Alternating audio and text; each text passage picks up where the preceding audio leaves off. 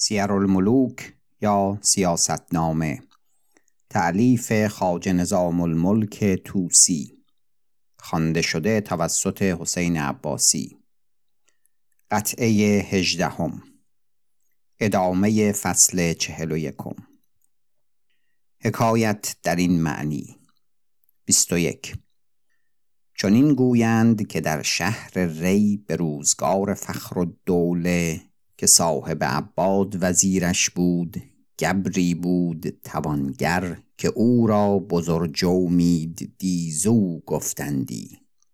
بر کوه تبرک ستودانی کرد از جهت خیش که امروز بر جای است و آن را اکنون دیده سپاه سالاران می‌خوانند بر بالای گنبد فخر و دوله نهاده است. و فراوان رنج دید و زر هزینه کرد بزرگ امید تا آن ستودان به دو پوشش بر سر آن کوه تمام کرد. مردی بود که محتسبی ری کردی. نام او با خراسان. آن روز که آن ستودان تمام شد به بهانه بر آنجا شد و بانگ نمازی بلند بکرد. ستودان باطل گشت. بعد از آن دیده سپاه سالاران نام کردند.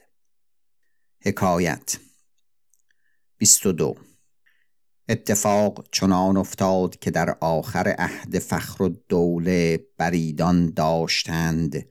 یک روز گفتند هر روز بامداد سی چهل کس از شهر بیرون می آیند. و بر این دیده می شوند و تا آفتاب زرد بر آنجا می باشند آنگاه فرود می آیند و در شهر می پراگنند و اگر کسی از ایشان پرسد که شما هر روز بر این دیده به چه کار می شوید گویند به تماشا. فخر الدوله فرمود که بروید و ایشان را پیش من آرید و هرچه با ایشان ببینید بیارید. قومی از مقیمان درگاه برفتند و بر آن کوه شدند. زیر دیده بر دیده نتوانستند شد. آواز دادند تا آن جماعت بشنیدند. فرو نگریستند. حاجب فخر الدوله را دیدند با قومی از هواشی نردبان فرو گذاشتند تا آن گروه برآمدند. نگاه کردند شطرنجی دیدند گستریده و نردی و دوات و قلم و کاغذ و سفره ای نان و دو سبوی آب و کوزه ای و کوخی باز افگنده گفت برخیزید که فخر الدوله شما را می‌خواند. ایشان را برد تا پیش فخر الدوله. قضا را صاحب در پیش فخر الدوله نشسته بود. فخر الدوله از ایشان پرسید که شما چه قومید و به چه کار هر روز بر این دیده می شوید؟ گفتند به تماشا. گفت تماشا روزی و دو و ده باشد. مدت هاست که شما هر روز این کار می دارید راست بگویید. ایشان گفتند بر ملک و بر همه کس پوشیده نیست که ما نه دزدیم و نه خونی و نه زن کسی را فریفته ایم و نه فرزند و غلام کسی را از راه ببرده ایم و نه هرگز روزی کسی از ما به سبب محالی و رنجی پیش ملک به گله آمده است. اگر ملک ما را به جان امان دهد بگوییم که ما چه قومیم. فخر الدوله گفت شما را امان دادم به جان و به تن و به مال. و بر آن سوگند یاد کرد از آنچه بیشتر را می شناخت 23 چون امان یافتند و به جان ایمن شدند گفتند ما قومی دبیران و متصرفانیم معطل مانده در روزگار تو و محروم و بی نصیب از دولت تو. و کسی ما را شغلی و عملی نمی فرماید و نگرشی نمی کنند و می شنویم که در خراسان پادشاهی پدید آمده است که او را محمود می خوانند و اهل فضل را و هر کرا در او هنری است و دانشی دارد خریداری می کند و ضایع نمی گذارد اکنون ما دل در او بسته ایم و امید از این مملکت ببریده. هر روز بر این دیده ایم و شکایت روزگار با یکدیگر بگوییم و هر که از راه در رسد از او خبر محمود می‌پرسیم و به دوستانی که ما را به خراسانند نامه و ملطفه می نویسیم و احوالها می نماییم و طلب صحبت می کنیم تا به جانب خراسان رویم. که قومی صاحب ایالیم و درویش گشته ایم. به حکم ضرورت خانه و زاد و بود می‌گذاریم و به طلب شغل رقبت غربت می کنیم. حال خیش گفتیم اکنون فرمان خداوند راست. 24 فخر دوله که این بشنید روی به صاحب کرد و گفت چه بینی و ما را چه باید کرد با اینها؟ صاحب گفت ملک ایشان را امان داده است و اهل قلمند و مردمانی مردم زادند و بعضی را بنده می شناسد و کار اهل قلم به بنده تعلق دارد. شغل ایشان به بنده باز گذارد تا آنچه واجب کند در حق ایشان بنده کفایت کند. چنان که فردا خبر ایشان به سمع مبارک خداوند رسد. پس همان حاجب را فرمودند که ایشان را به سرای صاحب بر و بسپار. حاجب ایشان را برداشت و به سرای صاحب برد و بسپرد و خود بازگشت. و ایشان همه دلتنگ از ترس آنکه چون صاحب بیاید هر یکی را چه عقوبت فرماید. چون صاحب از سرای فخر الدوله به سرای خیش آمد در ایشان نگریست. ساعتی بود. فراشی آمد. همه را برداشت و در حجره ای برد چون بهشتی آراسته و فرش های مرتفع افگنده و دست ها نهاده. گفت بروید و هر کجا خواهید بنشینید. ایشان برفتند و بر آن مطرح ها نشستند. شربت آوردند. چون شربت بخوردند خان آوردند و نان بخوردند و دست بشستند. شراب آوردند و مجلس نهادند و مطربان سماع برکشیدند و ایشان دست به شراب بردند. و بیرون از سفراش که خدمت ایشان می کردند هیچ کس را در این حجره راه نبود و کس ندانست که حال ایشان بر چه جملت است و همه شهر مرد و زن غم ایشان میخوردند و زن و فرزند ایشان میگریستند. 25 چون دوری سه چهار بگشت حاجبی از آن صاحب درآمد و گفت صاحب می‌گوید دانید که خانه من زندان را نشاید. شما امروز و امشب مهمان منید و اگر با شما زشتی خواستندی کرد شما را به خانه من نفرستادندی. چون صاحب از دیوان به خانه آمد در ترتیب و ساختن شغل ایشان مشغول گشت. در حال درزی را فرمود آوردن تا بیست جبه دیبا ببریدند و بیست اسب با زین و ساخت راست کردند. دیگر روز که آفتاب برآمد از همه پرداخته بود. همه را پیش خواند. هر یکی را جبه ای و دستاری در پوشانید و اسبی و ساختی بداد و شغلی نامزد کرد و بعضی را ادرار فرمود و همگنان را سلت داد و به خوشنودی به خانه های خیش فرستاد. دیگر روز همگنان به سلام صاحب آمدند. صاحب گفت اکنون مردمی کنید.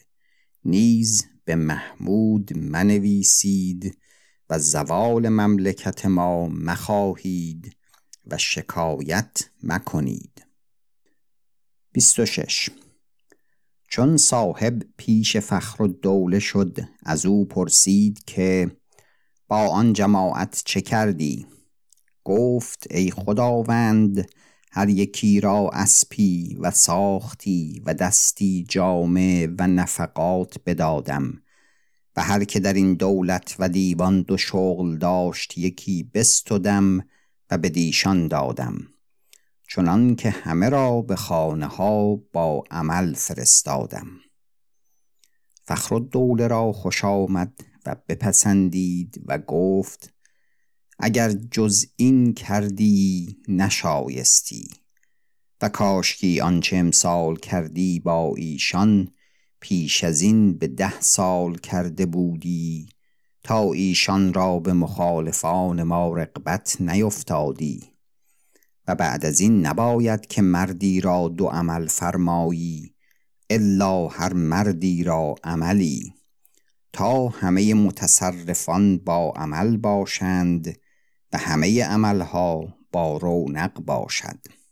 و دیگر چون دو عمل یا سه عمل یک مرد را فرمایی عیش بر متصرفان تنگ شود و عیب جویان و صاحب طرفان گویند در شهر و مملکت ایشان مرد نمانده است که مردی را دو عمل می فرمایند و بر بیکفایتی ما حمل کنند و نبینی که بزرگان گفتند لکل عمل رجال اعنی مردی و کاری.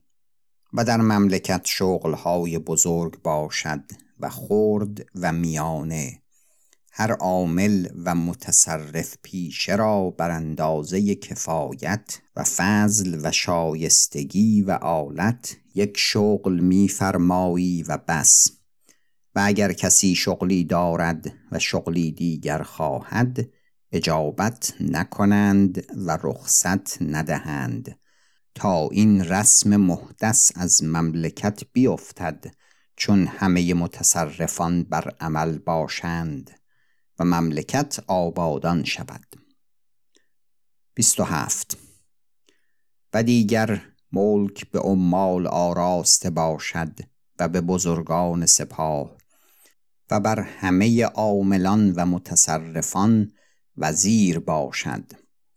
هر آنگه که وزیر بد باشد و خاین و ظالم و دراز دست بود عمال همه همچنان باشند بلکه بدتر و بیرسمتر. و اگر عاملی در تصرف نیک داند و دبیری و مستوفی و معاملت شناسی باشد که در جهان نظیر ندارد چون بد مذهب باشد و یا بدکیش چون جهود و ترسا و گبر. مسلمانان را به بهانه عمل و حساب رنج نماید و استخفاف کند.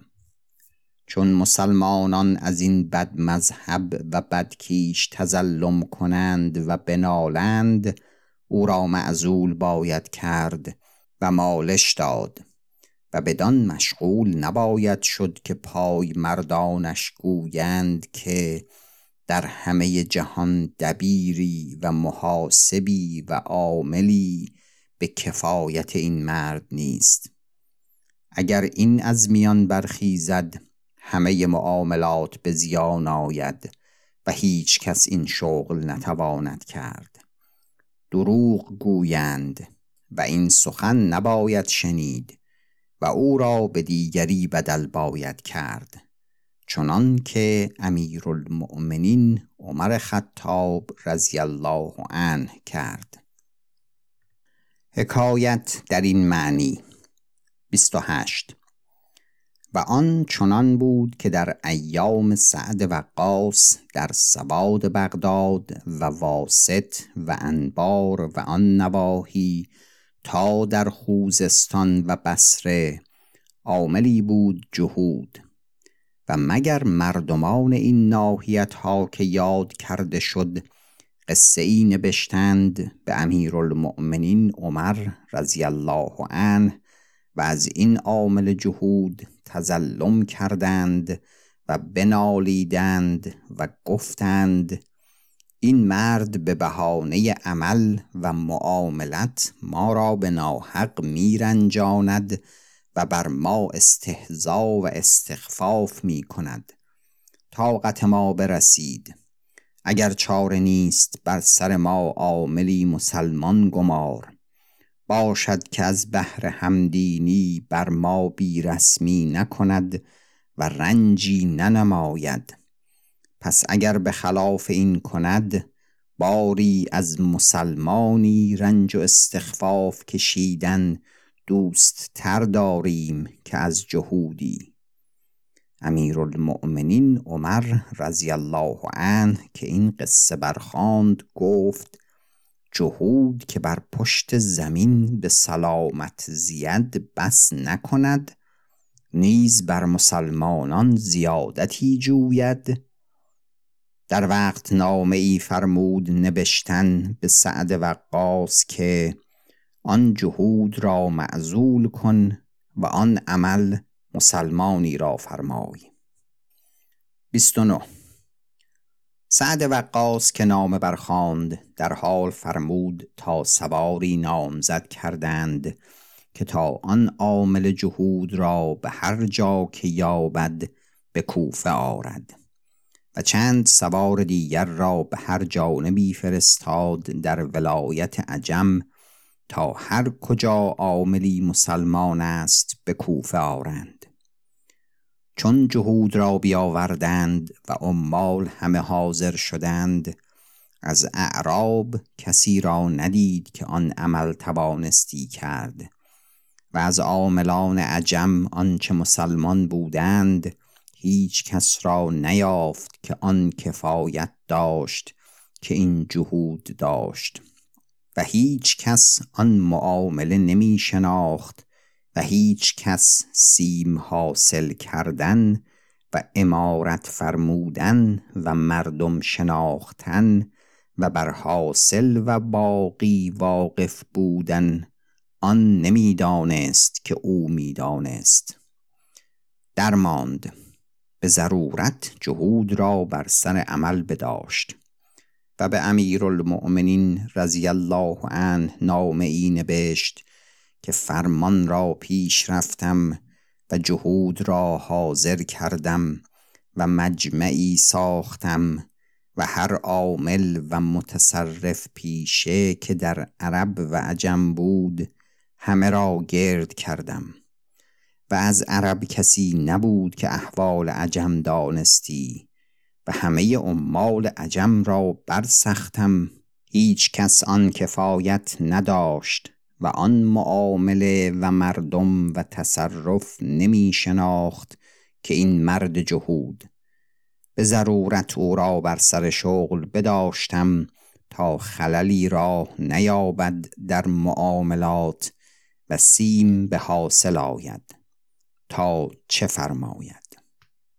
سی چون نامه به امیرالمؤمنین عمر رضی الله عنه رسید برخاند گفت این عجبتر است که بر اختیار من اختیاری می کند و بر سواب دید من سواب می بیند قلم برداشت و بر سر این نامه نوشت که ما تل یهودی و هم این نامه را به سعد وقاص باز فرستاد و به پارسی ماتل یهودی چنین باشد که جهود بمرد. اعنی که او مردنی است و مرگ عمل ازل باشد و بدان که اگر عاملی بمیرد یا معزول شود آن کار را فرو نشاید گذاشت. هم آخر نامزد دیگری باید کرد. چرا چنین عاجز فرو ماندی؟ پندار که این جهود بمرد. چون نامه با سعد وقاص رسید و آن توقیع عمر رضی الله عنه بر سر نامه بخواند حالی آن جهود را معزول کرد و آن عمل را به مردی مسلمان داد. این مسلمان به سر عمل شد و چون یک سال بگذشت نگاه کردند این عمل از دست آن مسلمان نیکوتر آمد که از دست آن جهود و هم امارت زیادت شد. پس سعد وقاص با عمرای عرب گفت بزرگوارا شخصا که امیرالمؤمنین عمر است که ما در معنی آن جهود و عمل ولایت فصلی دراز نبشتیم و او به دو کلمه جواب ما باز داد و آن بود که او گفت نه آن که ما انداختیم و ما را باز رهانید سی و یک. و دو سخن دو تن گفتند و هر دو پسندیده است و تا قیامت در عرب و عجم مسلمانان بدان دو سخن مثل زنند. یکی این که عمر رضی الله عنه گفت ما تل یهودی.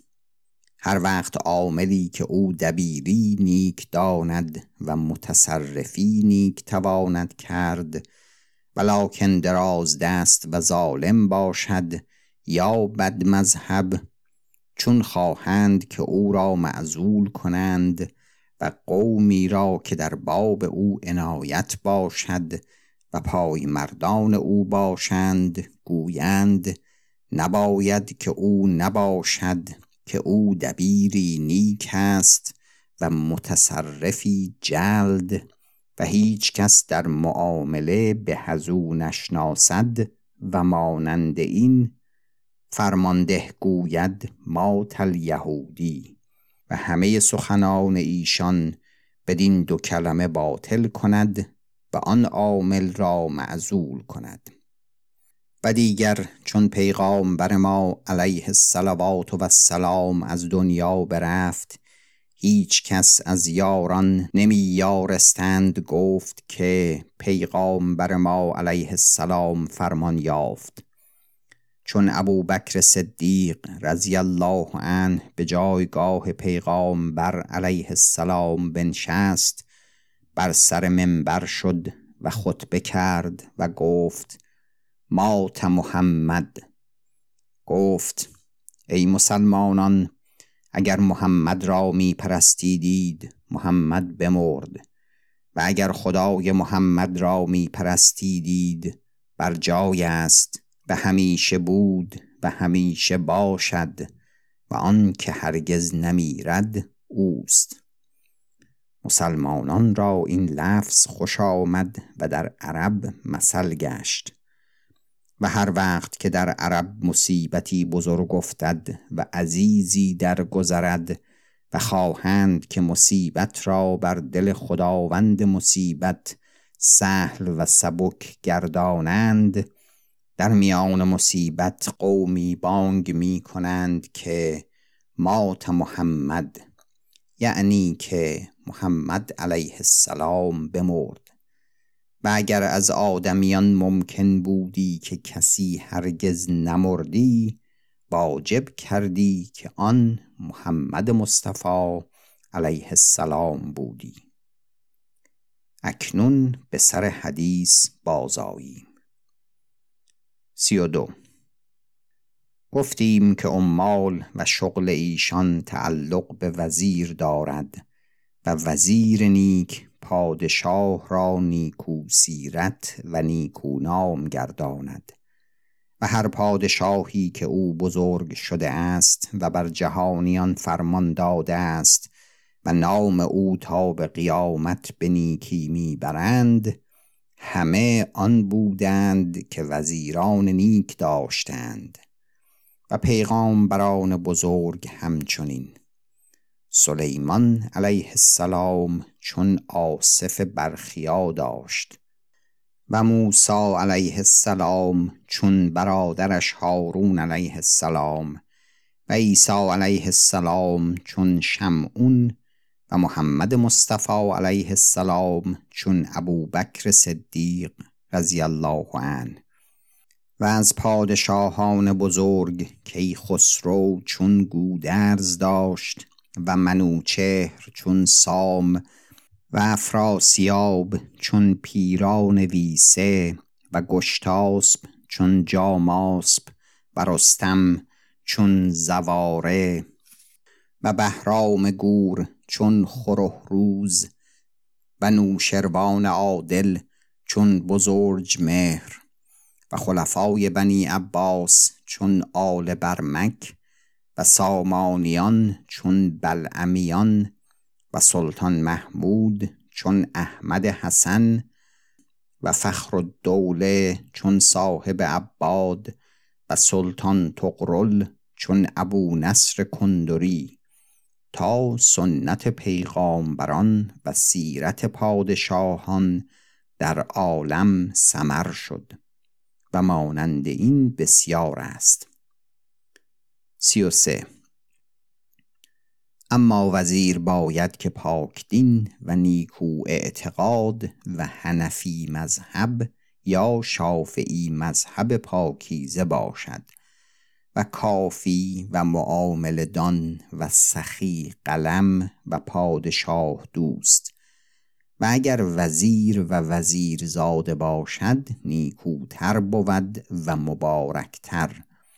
که از روزگار اردشیر بابکان تا یزدگرد شهریار آخر ملوک عجم همچنان که پادشاه فرزند پادشاه بایستی وزیر هم فرزند وزیر بایستی.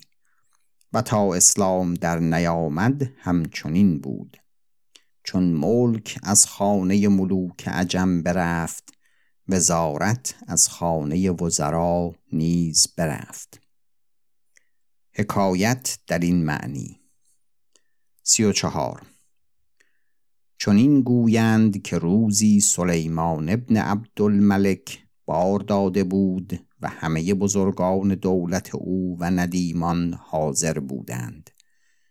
بر زفان او چنان رفت که ملک من از ملک سلیمان ابن داوود علیهما سلام اگر بیش نیست کمتر نیست الا آنکه او را باد و دیو و پری و وحوش و طیور در فرمان بودند و مرا نیست. و آن گنج و تجمل و زینت و مملکت و لشکر روایی فرمان که امروز مراست در همه جهان کراست و یا پیش از من کرا بود؟ و چه در می باید از پادشاهی من که آن ندارم؟ یکی از بزرگان او گفت بهترین چیزی که در مملکت در می باید و پادشاهان داشتند ملک ندارد. گفت آن چه چیزی باشد که دیگران داشتند و من ندارم؟ گفت آن وزیری که در خورد تو باشد نداری. گفت چگونه؟ گفت تو پادشاهی و پادشاه زاده تو را وزیری وزیر زاده باید و کافی و مبارک. گفت در همه جهان وزیری بدین صفت که تو یاد کردی به دست آید؟ گفت آید. گفت کجا؟ گفت به بلخ. گفت آن چه کس است؟ گفت آن جعفر برمک است و پدران او تا اردشیر بابکان وزیر و وزیر زادند و نوبهار بلخ که آتش ای قدیمی است بر ایشان وقف است. و چون اسلام دیدار آمد و دولت از خاندان ملکان عجم برفت پدران او به بلخ مقام گرفتند و همان جایگاه بماندند. وزارت ایشان را موروس است و کتاب هاست ایشان را در سیر و ترتیب وزارت نهاده. چون فرزندان ایشان خط و ادب و دبیری بیاموختندی آنگاه این کتاب با ایشان دادندی تا فرو خواندندی و یاد گرفتندی و بران رفتندی. و سیرت پسران ایشان همچون پدران ایشان بودی در همه معانی. و در همه جهان وزارت ملک تو را او شاید. پس ملک بهتر داند. و از بنی امیه و بنی مروان هیچ پادشاهی بزرگتر و توانگرتر از سلیمان ابن عبدالملک نبوده است. سی و پنج چون این سخن بشنود دل در آن بست که جعفر برمک را از بلخ بیارد و وزارت خیش بدو دهد. اندیشید که هنوز مگر گبر باشد. پس شنید که مسلمان زاده بود. شاد شد و نامه ای فرمود نبشتن به والی بلخ تا جعفر را به دمشق فرستد. و اگر صد هزار دینار در برگ راه و تجمل او به کار شود بدهد و او را با جلالی هرچه تمام تر به حضرت فرستد. پس جعفر را سوی دمشق فرستاد و به هر شهری که برسیدی بزرگان آن شهر استقبال کردندی و نزل افکندندی. و هم بر این گونه تا به دمشق.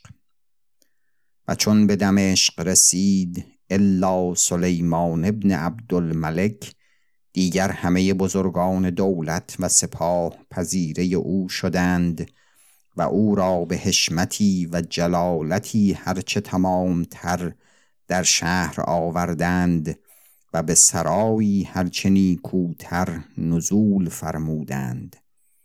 و بعد از سه روز پیش سلیمان ابن عبدالملک بردند. چون در سرای آمد چشم سلیمان بر او افتاد.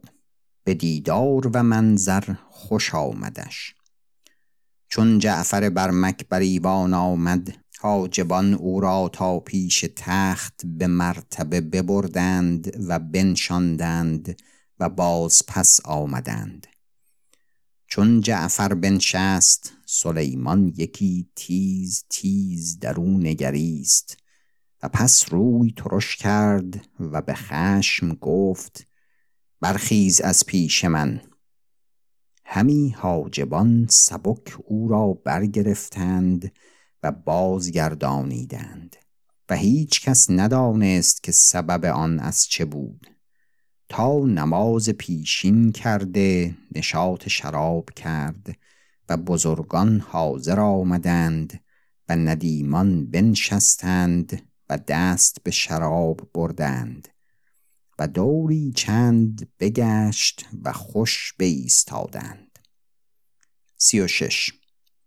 چون دیدند که سلیمان به تب آمد یکی از جمله خواص گفت ملک جعفر برمک را با چندان اعزاز و اکرام از بلخ بفرمود آوردن از جهت شغلی بزرگ. چون در پیش ملک آمد و بنشست در حال او را سرد کردی و فرمودی تا برانگیختند.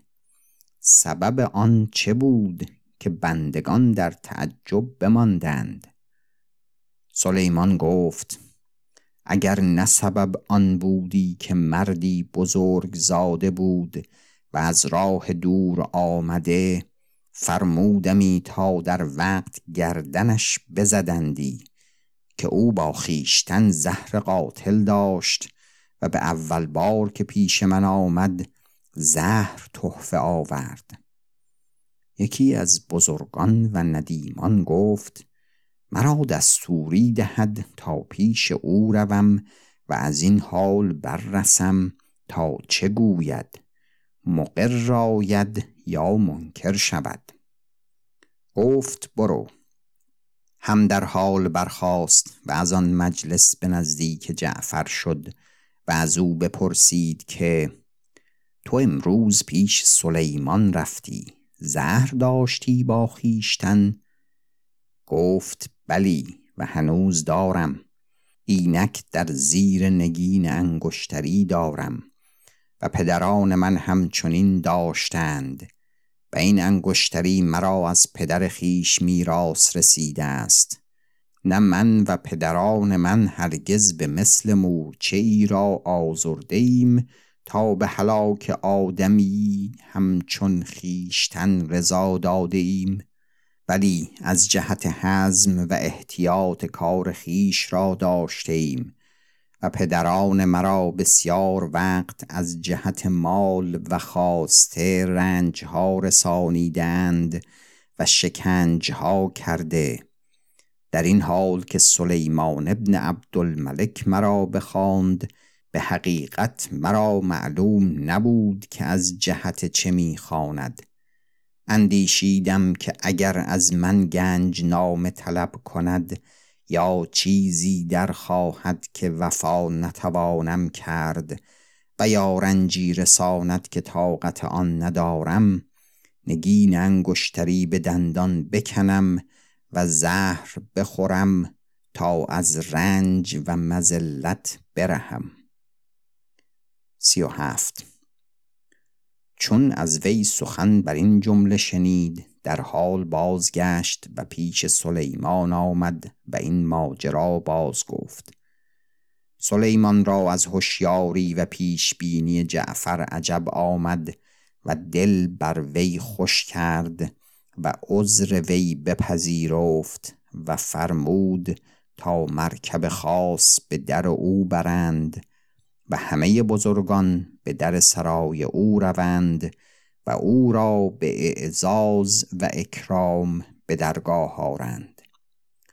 پس دیگر روز همچنین کردند. چون جعفر پیش سلیمان آمد سلیمان او را دست داد و از رنج راه بپرسید و بسیاری نیکویی گفت و بنشاندش و هم در حال خلعت وزارت بپوشانیدش و دوات پیش نهادند تا چند توقی پیش او بکرد. و هرگز سلیمان را بدان خرمی ندیده بودند که آن روز. چون از بارگاه برخاست نشاط شراب کرد و مجلس بیاراستند از زر و جواهر بر فرش های از زر کشیده بافته که هرگز جهانیان چنان ندیده بودند. سی و هشت. و به مجلس شراب بنشستند و در خرمی جعفر از سلیمان ابن عبدالملک پرسید که از میان چندین هزار مردم ملک به چه بدانست که بنده با خیشتن زهر دارد؟ سلیمان گفت چیزی با من است که بر من از همه خزانه ها و هرچه دارم عزیزتر است و هرگز از خیشتن جدا نکنم و آن دو مهر است مانند جز و نجز است و از خزانه ملکان به دست من افتاده است. بر بازوی من بسته است. خاصیتش آن است که هر کجا زهری باشد یا با کسی و یا در تعامی و شرابی چنان که بوی زهر بدیشان رسد در حال به جنبش آیند و بر یکدیگر زدن گیرند و بیقرار شوند. و من بدانم که زهر در آن مجلس حاضر کردند و احتیاط آن بر دست گیرم. چون تو پای از ایوان در نهادی مهرها جنبیدن گرفتند. هرچه پیشتر می آمدی جنبش ایشان تیزتر می شد. چون در پیش من بنشستی خیشتن را بر یکدیگر می‌زدند و مرا هیچ شکی نیز نماند که این زهر با تو است. و اگر به جای تو کسی دیگر بودی هیچ ابقا نکردمی. و چون تو را بازگردانیدند مهرها ساکن تر همی شد. تا تو از سرای بیرون نشدی قرار نگرفتند. و آنگاه از بازو بگشاد و به جعفر نمود و گفت تو هرگز در جهان عجبتر از این چیزی دیده ای و همه بزرگان در آن مهرها به تعجب نگاه می کردند پس جعفر گفت من در عمر خیش در جهان دو عجب دیدم که مثل آن ندیدم. یکی این که با ملک می بینم و دیگر با ملک تبرستان دیدم. سلیمان گفت آن چگونه چیزی بود؟ بازگوی تا بشنوم. حکایت. سی جعفر گفت چون فرمان ملک رسید به والی بلخ تا بنده را به جانب دمشق گسیل کند بنده برگ راه بساخت و روی به خدمت نهاد و از نشاپور آهنگ تبرستان کرد که آنجا بزاعتی داشت. چون به تبرستان رسید ملک تبرستان استقبال کرد و بنده را در شهر آمل در سرای خیش فرود آورد و نزل فرستاد و هر روز به خان و مجلس به هم بودیم و هر روز به جایی دیگر به تماشا رفتیمی روزی میان خرمی بنده را گفت تو هرگز تماشای دریا کرده ای؟ گفتم نه. گفت فردا به تماشای دریا مهمان منی. گفتم فرمان تو راست. بفرمود تا ملاحان فردا را کشتی ها راست کنند و ساخته باشند. دیگر روز ملک بنده را به لب دریا برد و در کشتی نشستیم و مطربان سماع برکشیدند و ملاحان کشتی براندند و در میان دریا بردند و ساقیان شراب همی پیمودند و من و ملک تنگ به یکدیگر نشسته بودیم چنان که میان ما واسطه ای نبود و انگشتری در انگشت داشت نگین او یاقوت سرخ سخت به قایت نیکو صافی و رنگین چنان که بنده از آن نیکوتر ندیده بود. و از جهت نیکویی هر زمان در آن انگشتری نگاه می کردم. چهل. چون ملک دید که من در انگشتری بسیار می نگرم انگشتری از انگشت بیرون کرد و پیش من انداخت. من خدمت کردم و بوسی بر انگشتری دادم و پیش ملک باز نهادم. ملک برداشت و پیش من نهاد و گفت انگشتری که از انگشت من بیرون آمد بر سبیل هبه و عطا باز در انگشت من نیاید. من گفتم این انگشتری ملک را شاید و پیش ملک باز نهادم. و ملک باز پیش بنده نهاد و از جهت آنکه انگشتری بس نیکو و گران مایه بود گفتم این در خرمی می فرماید نباید که در هوشیاری پشیمان شود و بر دلش رنج آید. انگشتری باز پیش ملک نهادم. ملک انگشتری را برداشت و در دریا انداخت. من گفتم آه دریق این انگشتری! که اگر دانستمی که ملک به حقیقت در انگشت نخواهد کرد و در دریا خواهد انداخت پذیرفتمی که من هرگز چنان یاقوتی ندیدم. ملک گفت من چند کرت پیش تو نهادم و چون دیدم که در آن فراوان می نگری از انگشت بیرون کردم و به تو بخشیدم. و اگر آن انگشتری نیکو بود به چشم من اگر به چشم تو از آن نیکوتر نبودی تو را نبخشیدمی. گناه تو را بود که نپذیرفتی و چون به دریا انداختم دریغ می‌خوری ولیکن چاره ای بکنم مگر باز به تو رسانم. غلامی را گفت برو در زورقی نشین و چون به کنار دریا رسی بر اسپی نشین و بتاز و به سرای رو و خزیندار را بگوی فلان صندوق چه سیمین می‌خواهم برگیر و به تعجیل بیار. و پیش از آن که غلام را فرستاد ملاح را گفت که لنگرها فروهل و کشتی بر جای فرودار تا بگویم چه باید کردن. ملاح همچنین کرد و ما شراب میخوردیم تا غلام در رسید و آن صندوق چه بیاورد و پیش ملک نهاد.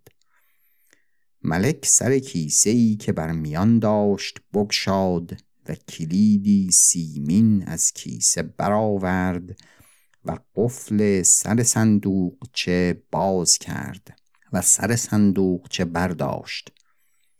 دست فرو کرد و ماهی زرین برآورد و در دریا انداخت.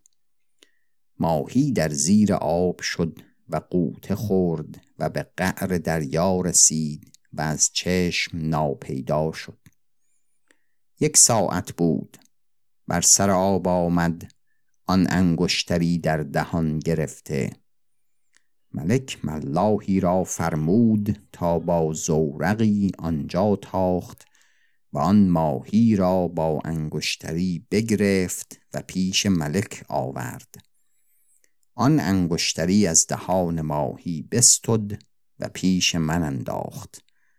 من خدمت کردم و انگشتری را برداشتم و در انگشت کردم. و ملک آن ماهی را هم در آن صندوق چه نهاد و قفل برزد و کلید با کیسه نهاد. چهل و یک. و انگشتری در انگشت داشت. بیرون کرد و پیش سلیمان ابن عبدالملک نهاد. گفت ای خداوند آن انگشتری این است. سلیمان برداشت و بدید و باز بدو انداخت. گفت یادگار چنان مردی زایع نشاید کرد. چهل و دو.